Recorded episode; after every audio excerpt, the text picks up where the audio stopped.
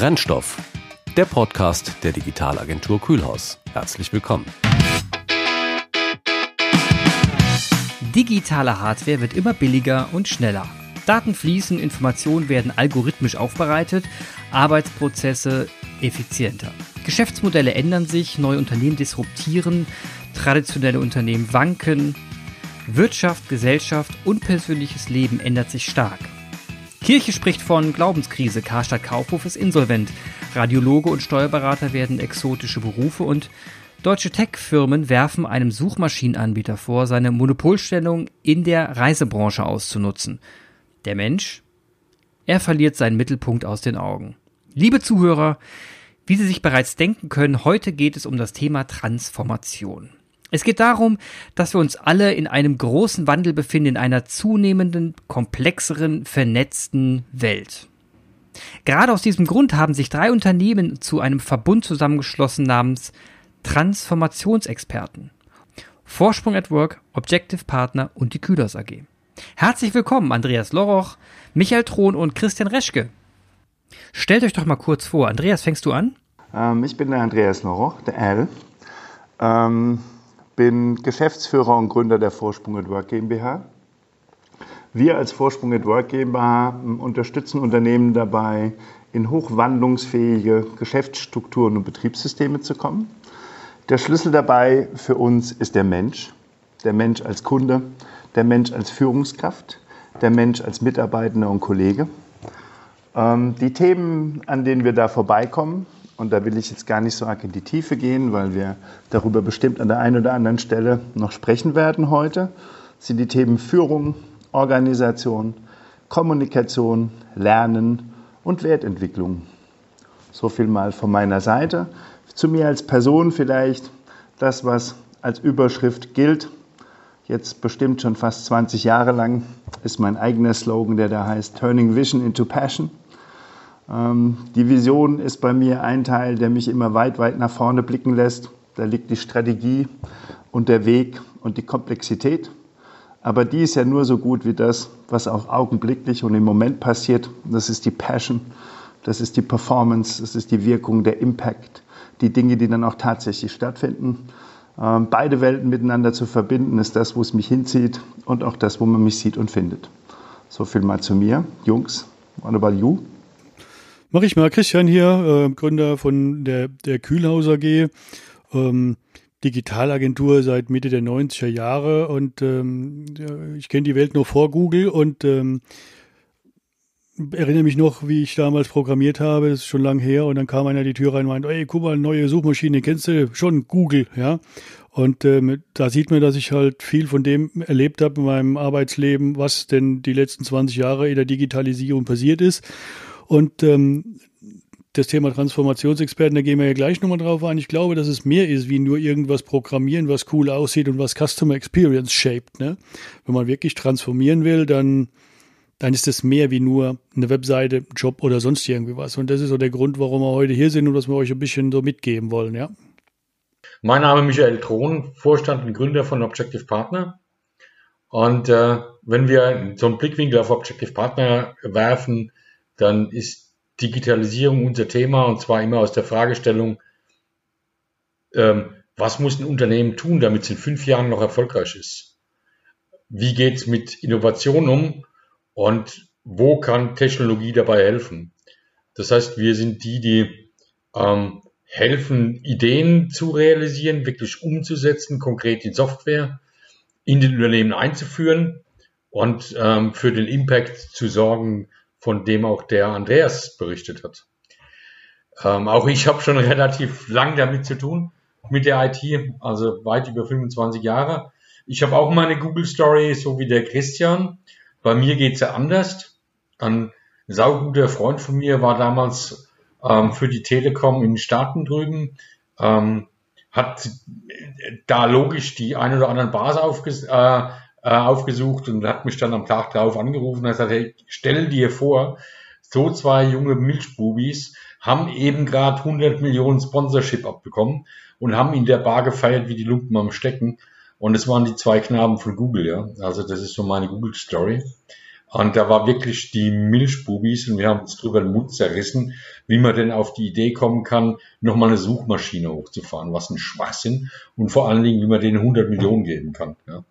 Also lagen wir beide falsch, ja, in dem Zusammenhang. Ja, also so viel zu mir und meiner Google-Story. Also ich habe jetzt rausgehört, ob VORSPRUNGatwork, Objective Partner und Kühlhaus AG, drei komplementäre Partner, die sich fantastisch ergänzen, weil es von vorne bis hinten durchgedacht ist. Also der Prozess vom Menschen bis hin zum kleinsten technologischen Prozess. Irgendwie kann man dann über alles sprechen. Ihr schreibt ja selber auf der Webseite, ihr seid drei Unternehmen mit mehr als 200 Mitarbeitern und über 50 Jahre Erfahrung. Aber trotzdem würde mich jetzt interessieren, bei solch einem Pfund, woher kommt denn jetzt nochmal die Motivation, ne, ihr seid ja drei erfolgreiche Unternehmen, zusammenzuarbeiten und zu sagen, wir machen jetzt die Transformationsexperten? Ja, das Thema ist, wir arbeiten nicht so nur so lange in der Branche, sondern wir kennen uns auch nahezu so lange irgendwie, ja.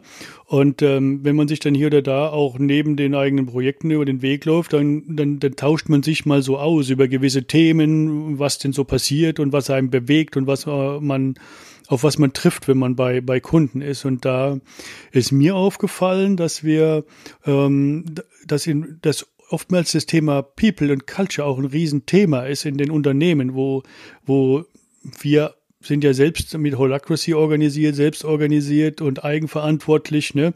Und da trifft man auf andere Strukturen, jetzt nicht nur von der Selbstorganisation, aber auch von so Themen, wo denn Digitalisierung oder irgendwas stattfindet oder sowas entsteht, ne?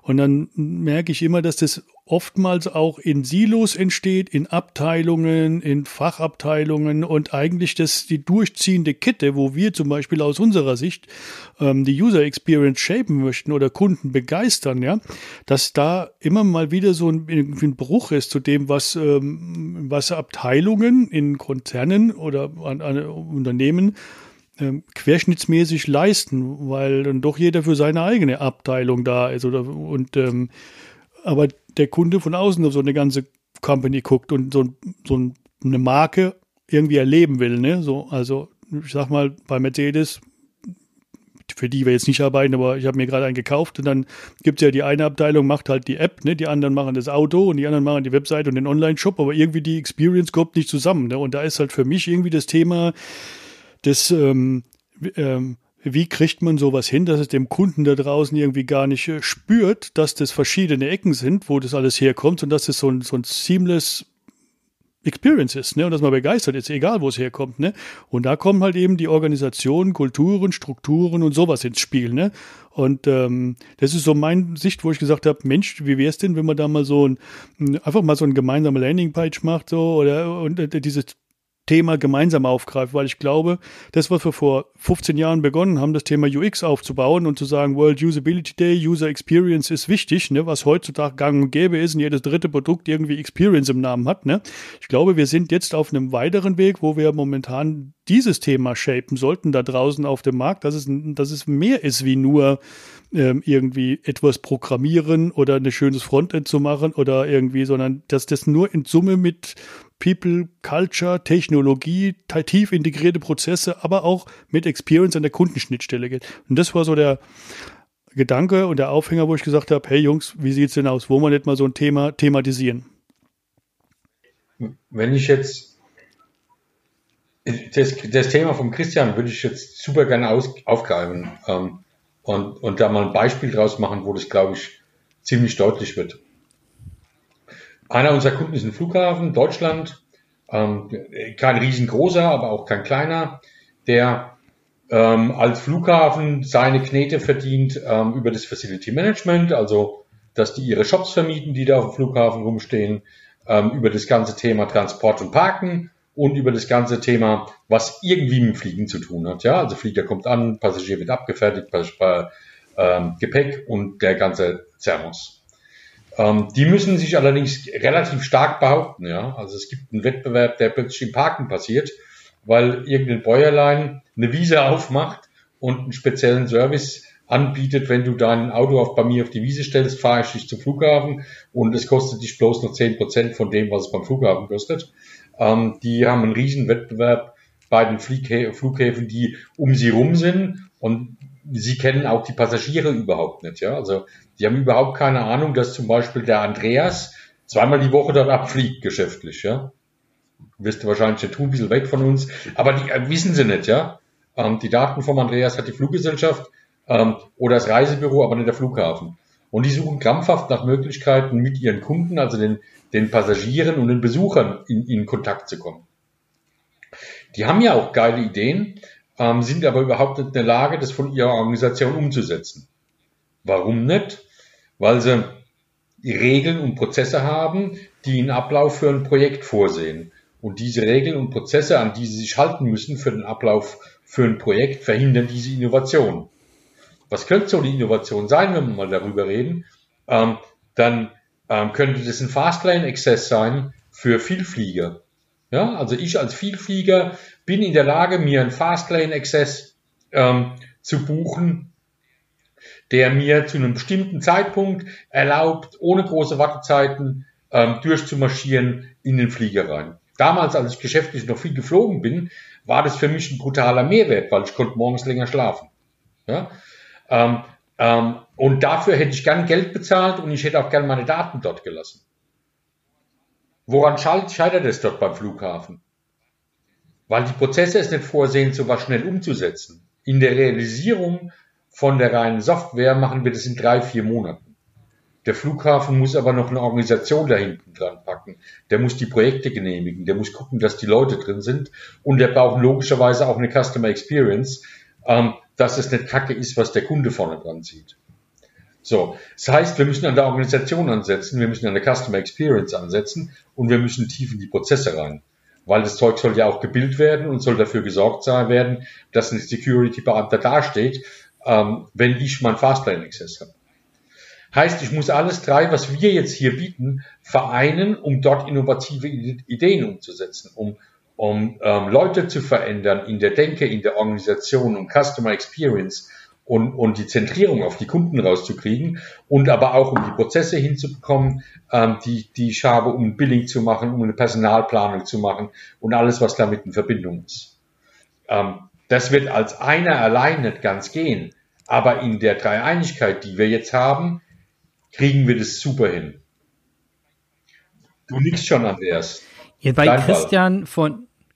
Christian von der Kühlhaus AG und Michael von Objective Partner, die sind jetzt sehr, sehr stark im Technologischen unterwegs. Da geht es um Prozesse, auch Datenprozesse. Da geht es darum, dass man aus einem Datentopf heraus Wissen generiert, um den Kunden an der Kundenschnittstelle ordentlich zu bedienen. Jetzt kommen wir aber auf die andere Seite, das macht ja was mit Organisationen. Man könnte jetzt ganz leicht sagen, ja mein Gott, warum kriegen denn die Fluggesellschaften und andere Unternehmen es nicht simpel auf die Kette, hier einfach mal einen Datentopf zu machen, Data Lake, und simpel und einfach die Kundenschnittstelle zu vereinfachen. Jetzt springen wir nämlich auf die andere Seite. Was macht das denn mit dem Menschen, wenn man plötzlich feststellt, dass man das machen muss, dass man die Prozesse anpassen muss, dass Abteilungen zusammenfließen müssen? Was passiert denn da in den Köpfen von den CEOs und Vorstandsvorsitzenden von Firmen und von deren Mitarbeitern, Andreas? Naja, ich glaube, dass die Menschen das schon in großen Teilen irgendwie sehen und erleben, weil wir in unserer Lebenswirklichkeit, also wenn wir jetzt nicht Mitarbeitender oder Führungskraft im Unternehmen sind, ja schon mitbekommen, wie die Digitalisierung uns allerhand Mehrwerte irgendwie bietet. Also wenn wir mal schauen, was wir heute Dinge haben, wie wir Reisen planen, Reisen buchen, wie wir jetzt gerade in der Corona-Zeit das E-Commerce-Geschäft mit all seinen Vorteilen irgendwie in Anspruch genommen haben, zu Hause sozusagen eingesperrt und so weiter und so fort, dann ist das für uns ja Wirklichkeit und Realität. Und das ist es natürlich auch für uns, wenn wir die Unternehmenspforte beschreiten, dann hört es ja nicht auf, sondern wir haben ein Gefühl, dass da viel, viel mehr geht, als es teilweise in den Unternehmen möglich gemacht wird. Und die Voraussetzung dafür, die Potenziale der Digitalisierung zu nutzen, in ein anderes Erlebnis, in andere Experiences zu kommen, auf der Kundenseite, aber auch als Mitarbeitender in Bezug auf das, wie Arbeiten sich anfühlt, wie man selbst zur Einschätzung kommt, dass man mit dem, was man tut, wirksam ist, dass man neue Dinge gestaltet, die beim Kunden auch ankommen können und so weiter und so fort. ist eben sehr stark davon abhängig, wie veränderungsfähig ein Unternehmen ist oder eben auch nicht ist. Und die Fragestellungen, die stellen sich Mitarbeitende genauso wie CEOs, Geschäftsführer und so weiter, wenngleich die Top-Führungskräfte in Unternehmen das sicherlich eher aus der strategischen Perspektive betrachten, weil sie eben sehen im Markt, und Markt ist immer Kunde und Wettbewerb, dass es nicht nur Kunden gibt mit anderen, ausdifferenzierteren, individuelleren Bedarfen, sondern dass auch die Wettbewerbslandschaft sich verändert. Sei es, weil Player, die man vorher gar nicht auf dem Radar hatte, auf einmal auf dem Radar sind. Ich schaue da in die Automobilindustrie, da ist ja Tesla im Moment vom Unternehmenswert in aller Munde im Vergleich zur deutschen Automobilindustrie. Ich weiß, es ist noch gar nicht lange her, da hat man gesagt, Tesla ist die Hummel, die nie fliegen kann. Auf einmal ist die Hummel als solches mehr wert als alle anderen deutschen Automobilunternehmen und kann fliegen und hat es auch bewiesen. Diese Themen sind Themen, die dann strategisch eben Geschäftsführer und Top-Führungskräfte beschäftigen. Man spürt also als Mensch in der Organisation, da geht mehr und da muss auch mehr gehen. Jetzt muss man aber sehen, was die Voraussetzungen dafür sind, die Dinge in Gang zu setzen. Und die liegen eben genau da, dem Kunden und den Mitarbeitern andere Erlebnisse im Arbeiten zu bescheren. Und da ist ja schon so viel da, in Tools, in der Software, auf Plattformen, aber auch in ganz andere Prozesse zu kommen, in der Interaktion mit dem Kunden, in der Zusammenarbeit und so weiter und so fort. Und die Veränderungen dort vorzunehmen, bedeutet erstmal, sich in etwas Neues zu begeben, dessen Ausgang vermeintlich offen ist. Und darin tun wir uns einfach schwer, weil die bestehenden Strukturen sozusagen nicht darauf ausgerichtet sind, dass wir Dinge anstoßen, von denen wir nicht unbedingt wissen, wie zielgenau sie rauskommen. Wir müssen uns öffnen, wir müssen in Trial and Error gehen und müssen Entscheidungen treffen, die das eben auch möglich machen und Strukturen schaffen, die das möglich machen. Und das ist die große Herausforderung für Unternehmen. Und an der Stelle ist letztendlich auch der Punkt entstanden, wo wir drei uns zusammengerufen haben, weil wir gesagt haben, wir haben eben die Elemente dessen, was sozusagen das Risiko mindert.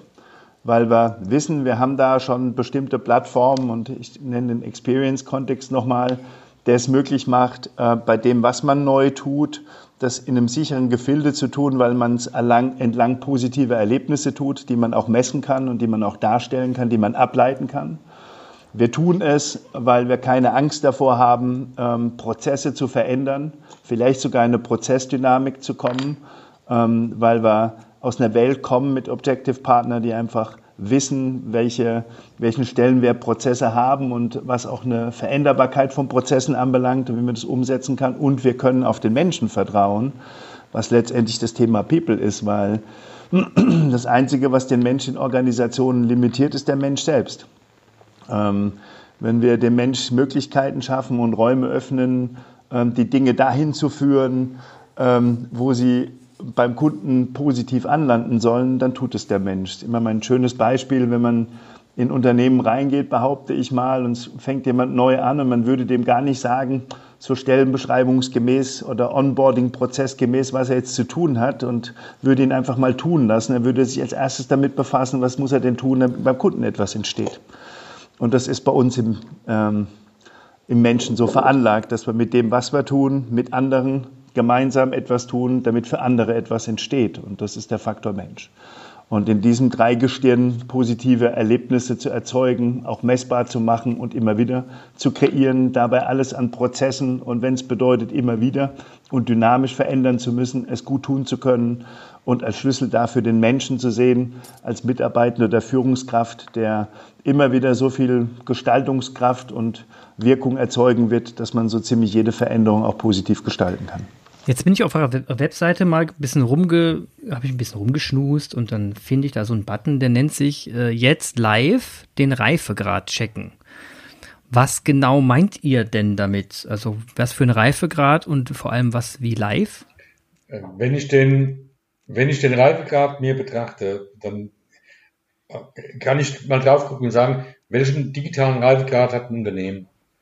Und das fängt ganz oben an, also wie stark ist das Commitment, das ich vom Management zu dem Thema Digitalisierung Strategieentwicklung, neue Ideen, Innovation habe.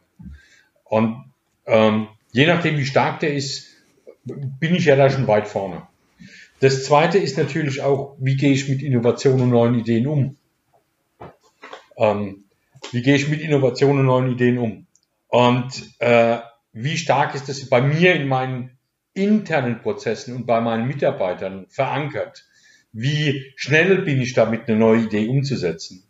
Das als Zweites. Und als Drittes, wie gut bin ich denn mit digitalen Geschäftsmodellen? Wenn ich die drei Themen betrachte und sage, wie weit bin ich da vorne jeweils, bekomme ich für mich einen digitalen Reifegrad hin. Und genau dieses versuchen wir über Fragen, die wir Unternehmen stellen, zu ermitteln.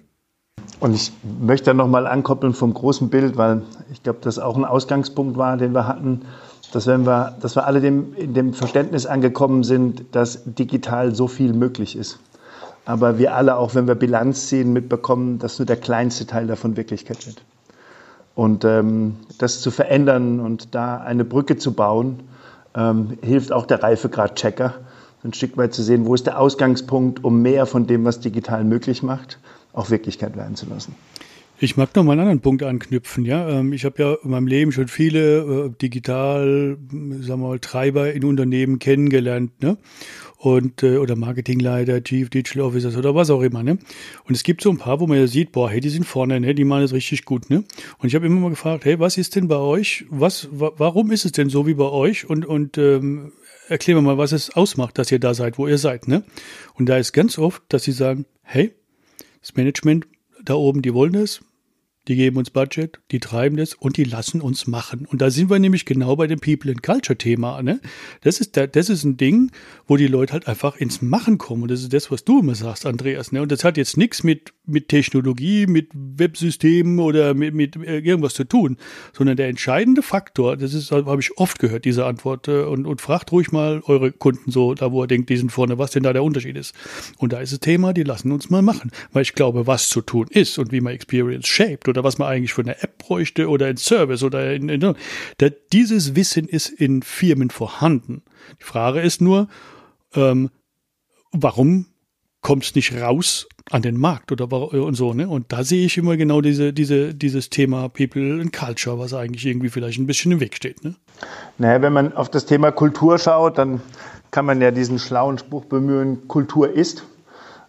Oder andersrum das Bild aufmachen, dass Kultur ein Schatten der Organisation ist. Also sozusagen das, was im Punkto Kultur stattfindet, ist das, was möglich ist in den Rahmenbedingungen, das so ein Unternehmen vorgibt. Und machen, vor allen Dingen, wenn es darum geht, Neues zu machen, ist in der Regel, wenn es gut funktioniert, immer durch so ein persönliches Engagement getrieben, weil es oben vielleicht jemand gibt, der einem die Freiheit gibt, wirklich zu machen und auch jemand gibt, der die Freiheit nimmt und dann was auf die Füße stellt. Das ist aber häufig die Ausnahme.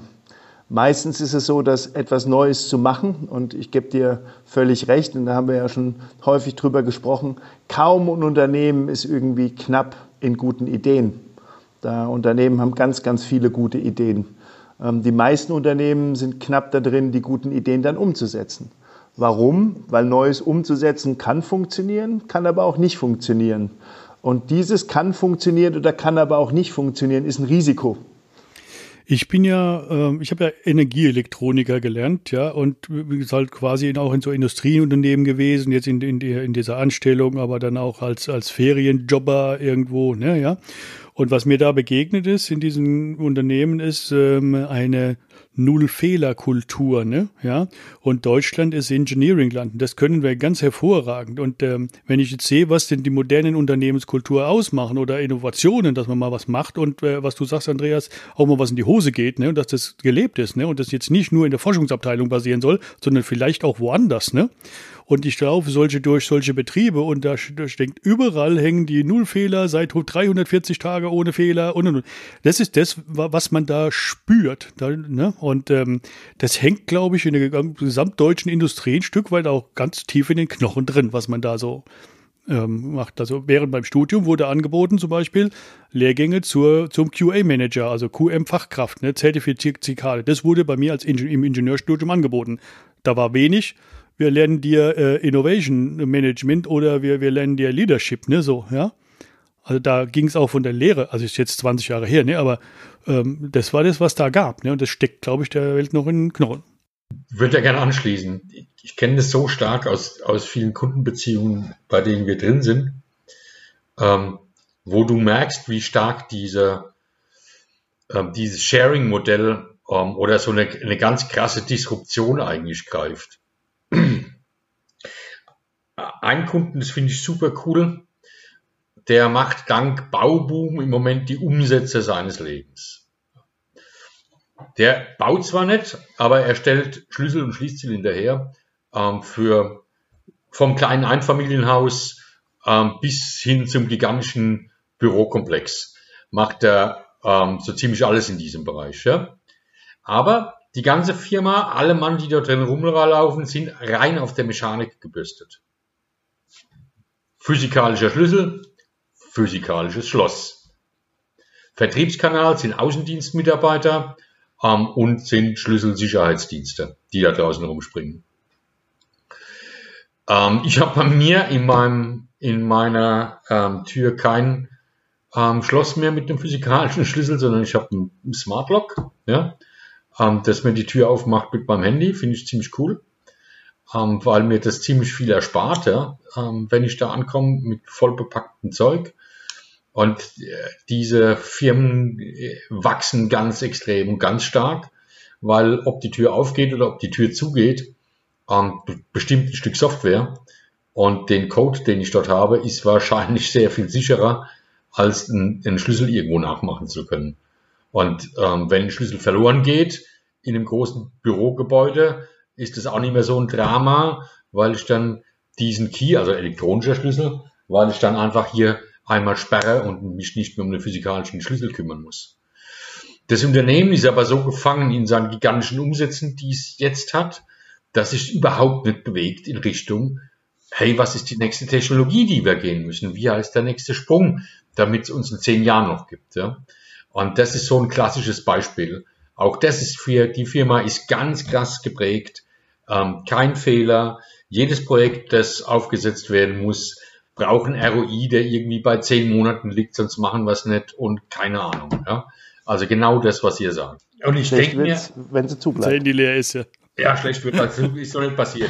Ja. Und genau da liegt, glaube ich, aber auch wirklich der Clou. Also ob das Handy leer ist oder irgendwelche anderen Sachverhalte reinkommen, weil es ist einfach ein anderes Geschäftsmodell, wenn ich an den App-Schlüssel denke oder den elektronischen als an den mechanischen, weil ich die Möglichkeit habe, sozusagen Tür auf und abschließen ganz anders in meinen Lebensalltag zu integrieren als Kunde, ganz andere Nutzen daraus zu generieren, aber weil es vielleicht auch technisch eine ganz andere Herangehensweise voraussetzt. Und ich glaube, hier ist der Schlüssel zu dem, und den wir an diesem Thema Fehler nochmal festmachen können.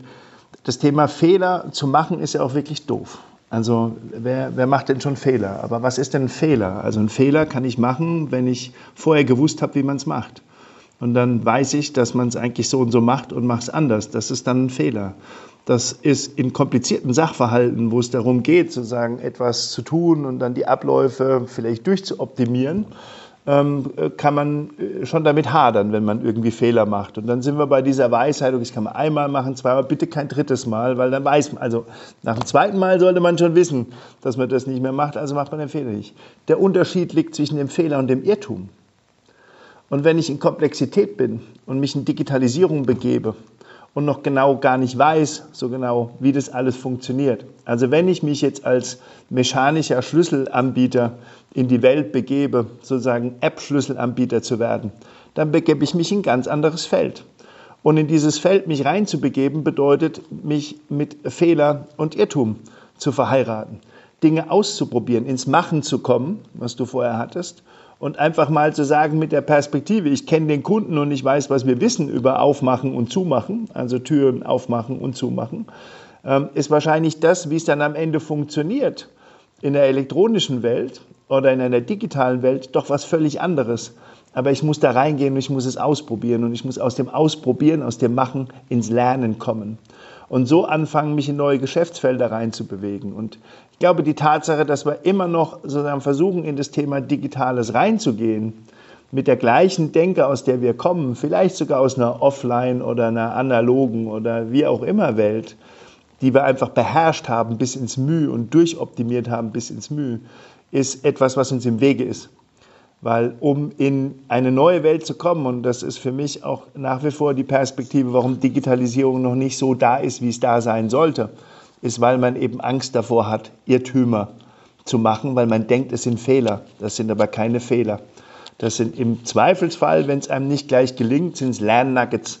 Dann sind es Dinge, die hat man gelernt, und dann kann man dann lernen, praktisch es besser zu tun oder es gar nicht zu tun, was anderes zu tun oder wie auch immer, aber das setzt ein anderes Mindset voraus. Und damit eben auch, wenn wir von Kultur sprechen, eine andere Führung, also etwas, die Räume aus einer Führungsperspektive Orientierung zu geben und zuzulassen, auszuprobieren und zu lernen.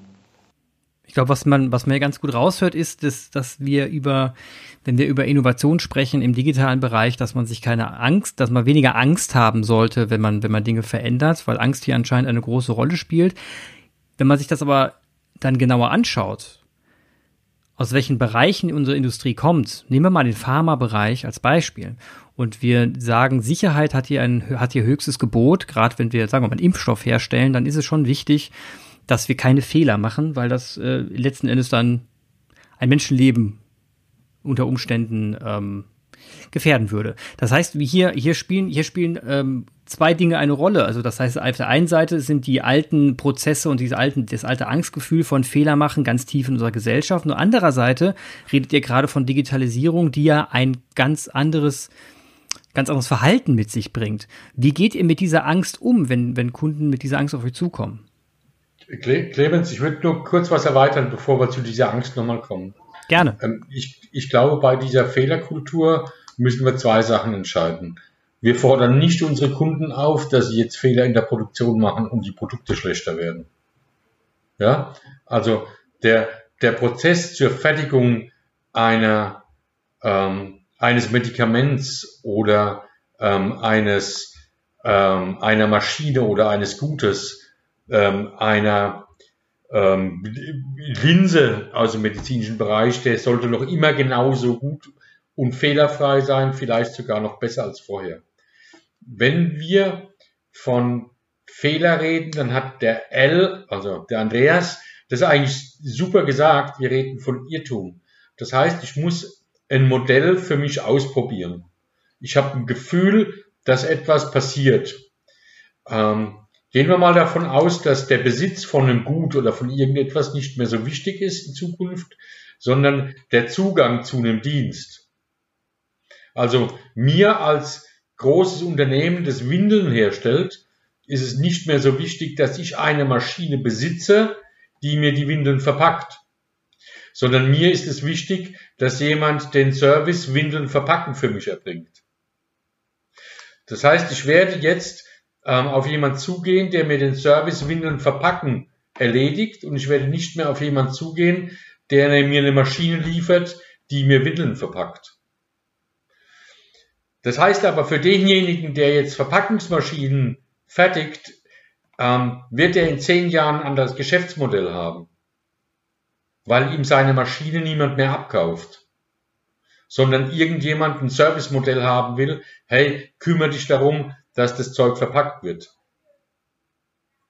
Transportiert auf uns, wir sind jetzt alle schon eine Weile im Markt drin, ja. Also für uns ist das Besitzen von einem Auto extrem wichtig. Für den Christian, für den Andreas und für mich. Für meine Töchter ist es das nicht mehr. Die wollen einen Service, der Mobilität heißt. Die wollen von A nach B kommen.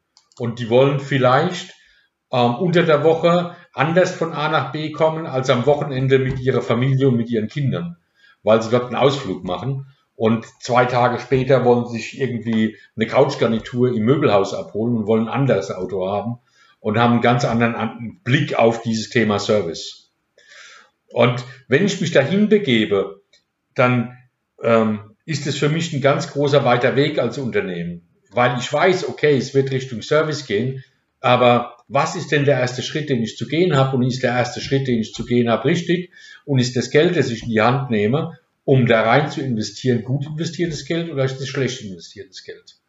Und genau davon reden wir. Und ich muss den Mut aufbringen, diesen ersten Schritt zu gehen.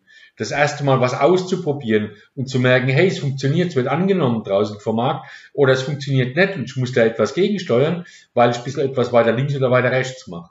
Und bei diesem Ausprobieren und Gegensteuern, da muss ich schnell sein. Und diese Geschwindigkeit und dieser Wunsch nach Veränderung, den müssen Menschen mitmachen. Da muss die Experience für die Kunden stimmen. Das, was für was der Christian mit seiner Kühlhaus AG steht, und da müssen die Prozesse ziemlich schnell sein, dass ich sie anpassen kann. Und davon reden wir, glaube ich. Das ist das die Sache, die wir dort haben, von Fehlern.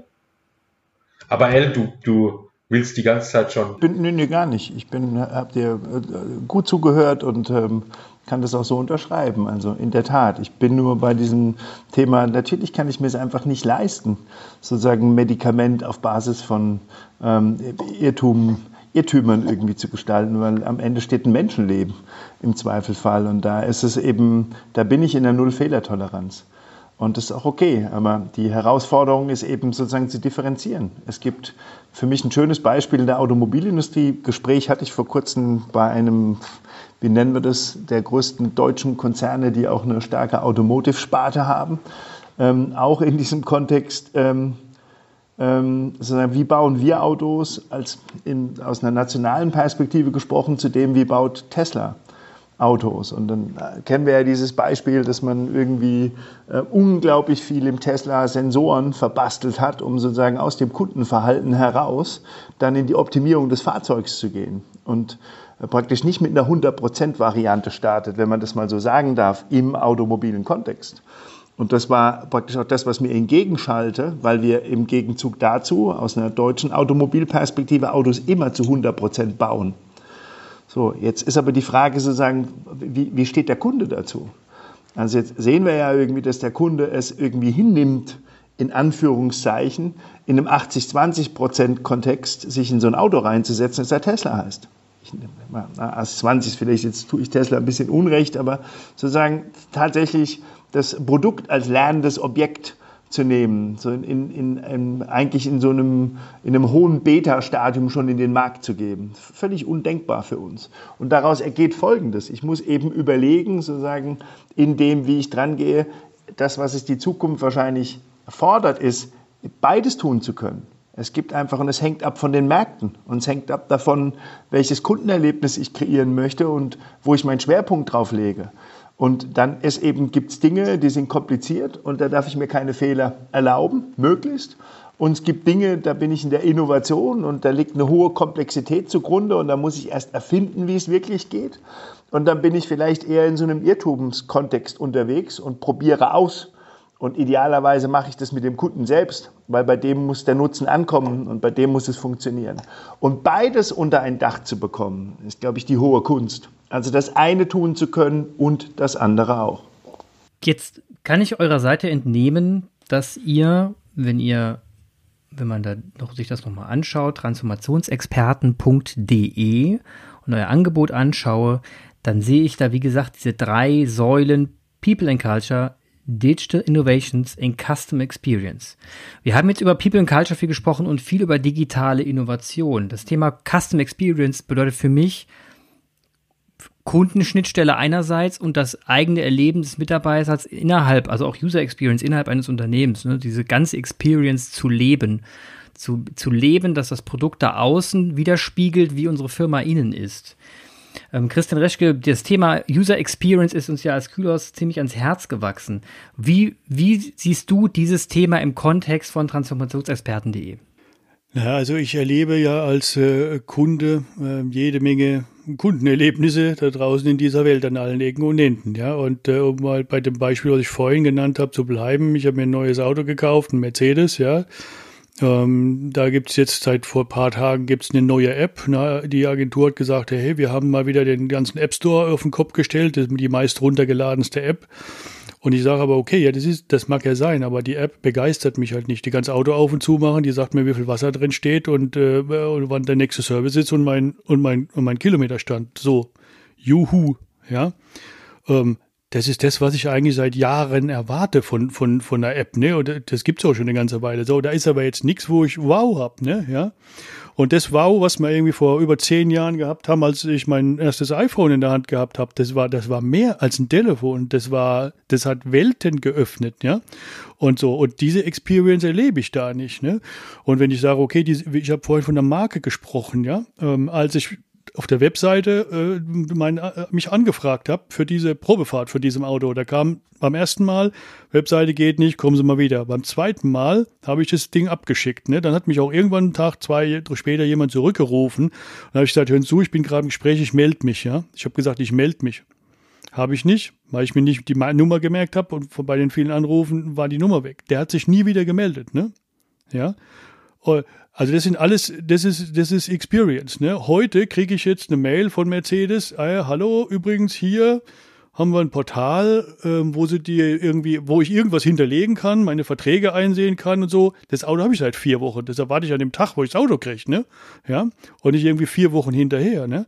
Anderes Beispiel, ich hatte vorher ein anderes Auto, da kann man immer updaten. Ich habe es in 4 Jahren nicht geschafft, mit meinem Charan irgendwie die Navigationsdaten abzudaten. Ich habe es mehrmals probiert, mir die Softwaren runtergeladen, es geht nicht. Ne? Das ist Experience. Ne? So, verkauft mir nicht Autos, wo ihr sagt, da kann man irgendwas updaten, wo es nicht geht. Ja? Und da bin ich bei dem, was du gesagt hast, gebt mir Autos, die sich updaten, die ich währenddem ich sie gekauft habe, die besser werden. Ja? Ich bin dieses Besserwerden, wenn ich irgendwas gekauft habe, im Digitalen gewohnt. Und das ist Experience. Ja? Ich möchte Produkte, die während so einer Laufzeit, wo ich sie nutze, sich evolutionär weiterentwickeln. Ja? Bitte. Da ist Luft. Ja, ich glaube, da ist bei vielen, vielen Themen Luft, wo du schlagartig merkst, dass wirklich Anteile am Markt von digitalen Playern übernommen werden. Ja? Ich bin immer so schön gern mit Beispielen unterwegs. Ja? Stellen wir uns vor, wir stellen Kontaktlinsen her. Und die Kontaktlinsen stellen wir her und verkaufen die auch weltweit. Ja, also wir produzieren die Kontaktlinsen schön in Deutschland. Die Kontaktlinsen kommen auf einen LKW, aufs Schiff oder auf den Flieger, gehen zu Landesgesellschaften. Von dort werden die Kontaktlinsen zu Großhändlern transportiert und von den Großhändlern zu Optikern, die ihn dann an Privatpersonen verkaufen. Ja? Das heißt, beim Optiker laufe ich rein und kaufe meine Tageslinsen. Wir haben eine geile Kampagne, die heißt Amazon. Ja? Da kann ich mir ein Kontaktlinsen-Abo schießen. Ja? Also meine Monatslinsen in meiner TU-Printzahl kriege ich jeden Monat geliefert als Abo, haken kann. Ja?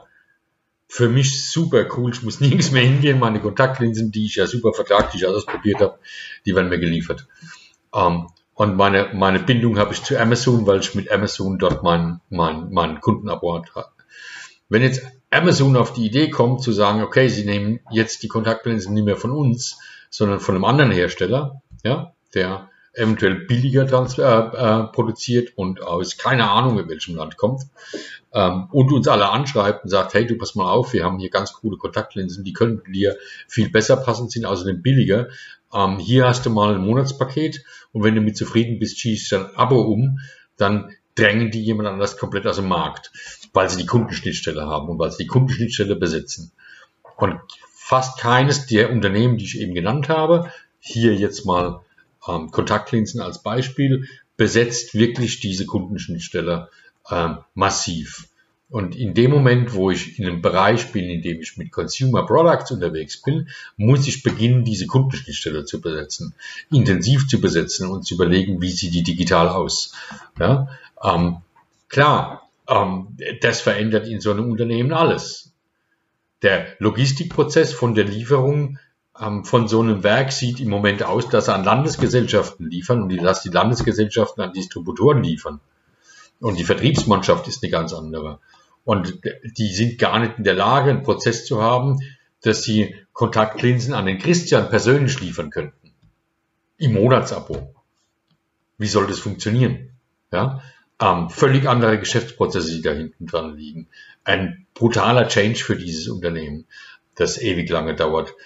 Das sind so die Sachen, die mich treiben, wo wir die Ideen haben und wo wir uns über Technologie überlegen, wie könnte der erste Schritt aussehen, den wir machen könnten, was müssen wir ändern.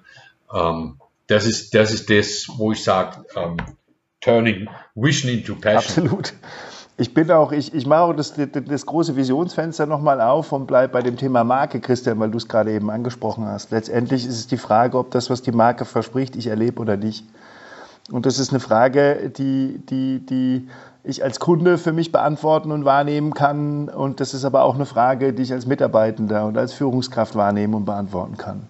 Und ich bleibe mal bei so einem deutscher Automobilindustrie, bin ich jetzt dreimal reingeflogen, bei so einem Vorsprung durch Technik. Also wenn ich dann irgendwie einen Audi fahre, erlebe ich dann Vorsprung durch Technik überall, wo ich bin. Also ist es so. Erlebe ich es praktisch, wenn ich auf die Website gehe und mein Auto konfiguriere, erlebe ich es, wenn mein Auto ausgeliefert wird, erlebe ich es, weil die App funktioniert, erlebe ich es in Bezug auf den Mensch, mit dem ich da zu tun habe, in der Werkstatt, erlebe ich es in Bezug auf den Verkäufer. So all das ganze Ding ist praktisch etwas, was sozusagen mein Erleben von einem Unternehmen, einer Marke ausmacht.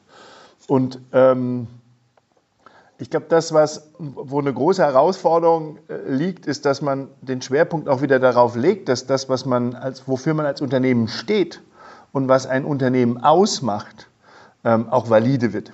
Dass das, was da versprochen wird, auch erlebbar wird. Und das ist so die strategische Hausaufgabe, die zu machen wird, die ich dann im Kleinen, und da bin ich sozusagen, wenn wir aus der Perspektive Amazon drauf schauen, dann heißt, ich muss über alle Kanäle, die machen jetzt ihre Supermärkte offline, über alle Kanäle sozusagen dem Kunden dieses Erlebnis gewährleisten. Und ich muss einfach alles wissen. Ich muss wissen, läuft er hier bei mir jetzt in den Supermarkt oder kauft er gerade online ein oder ordert er auf Mechanical Turk irgendwie ein Microworking oder wie auch immer. Das ist das, wo ich bin immer beim Kunden, egal was passiert. Und das ist eine riesen Herausforderung. Das ist auch die riesen Herausforderung der Unternehmen, die Unternehmen dann stemmen können, wenn sie mit den Transformationsexperten zusammenarbeiten. Weil wir genau diese Perspektiven zusammen haben. Wir wissen, was das Erleben anbelangt, im digitalen Kontext mit Plattformen und Tools, im Experience-Kontext. Wir wissen aber auch, dass es nicht nur der eine Prozess ist in Verbindung mit dem Kunden, sondern es sind natürlich die Kundenprozesse, es sind die Wertschöpfungsprozesse und so weiter und so fort, die formalen Prozesse, alles, was wir da haben, was sozusagen so funktionieren muss, dass man das, was man als Marke verspricht, erleben kann. Und diejenigen, die es tatsächlich immer wieder dahin bringen, weil das eine riesen Innovationsleistung ist, die Unternehmen stemmen müssen, um sozusagen den nächsten Schritt gehen zu können, um an der Kundenschnittstelle eine Exzellenz aufzuweisen, die dem entspricht, was eine Amazon macht. Mal unabhängig davon, wie gut eine Amazon dann geschäftsethisch damit umgeht oder nicht.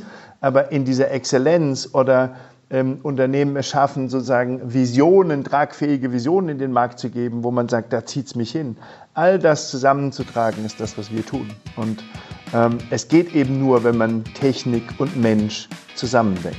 Meine liebe Zuhörer, das war ein fantastisches Schlusswort übrigens.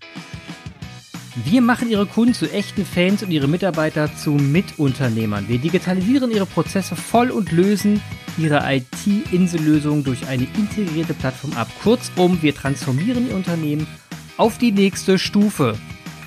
Das schreiben Sie auf die Transformationsexperten auf transformationsexperten.de. Wenn Sie mit Andreas, mit Michael oder Christian sprechen wollen, einfach auf transformationsexperten.de gehen, anschreiben. Sie würden sich sehr freuen, leere Gespräche zu führen. Für mich war das ein sehr, sehr interessantes Gespräch. Ich habe wieder viele Erkenntnisse gewonnen und bedanke mich bei allen dreien ganz herzlich. Vielen Dank. Gerne. Ja, aber gerne.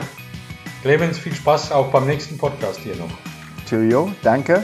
Gute Runde. Lasst uns die Transformationsexperten durch die Welt jagen. Alle Links zum Thema gibt's wie immer in den Shownotes. Kritik und Anregungen sind auch immer willkommen. Schreibt einfach eine E-Mail an podcast@kuehlhaus.com. Bis zum nächsten Mal.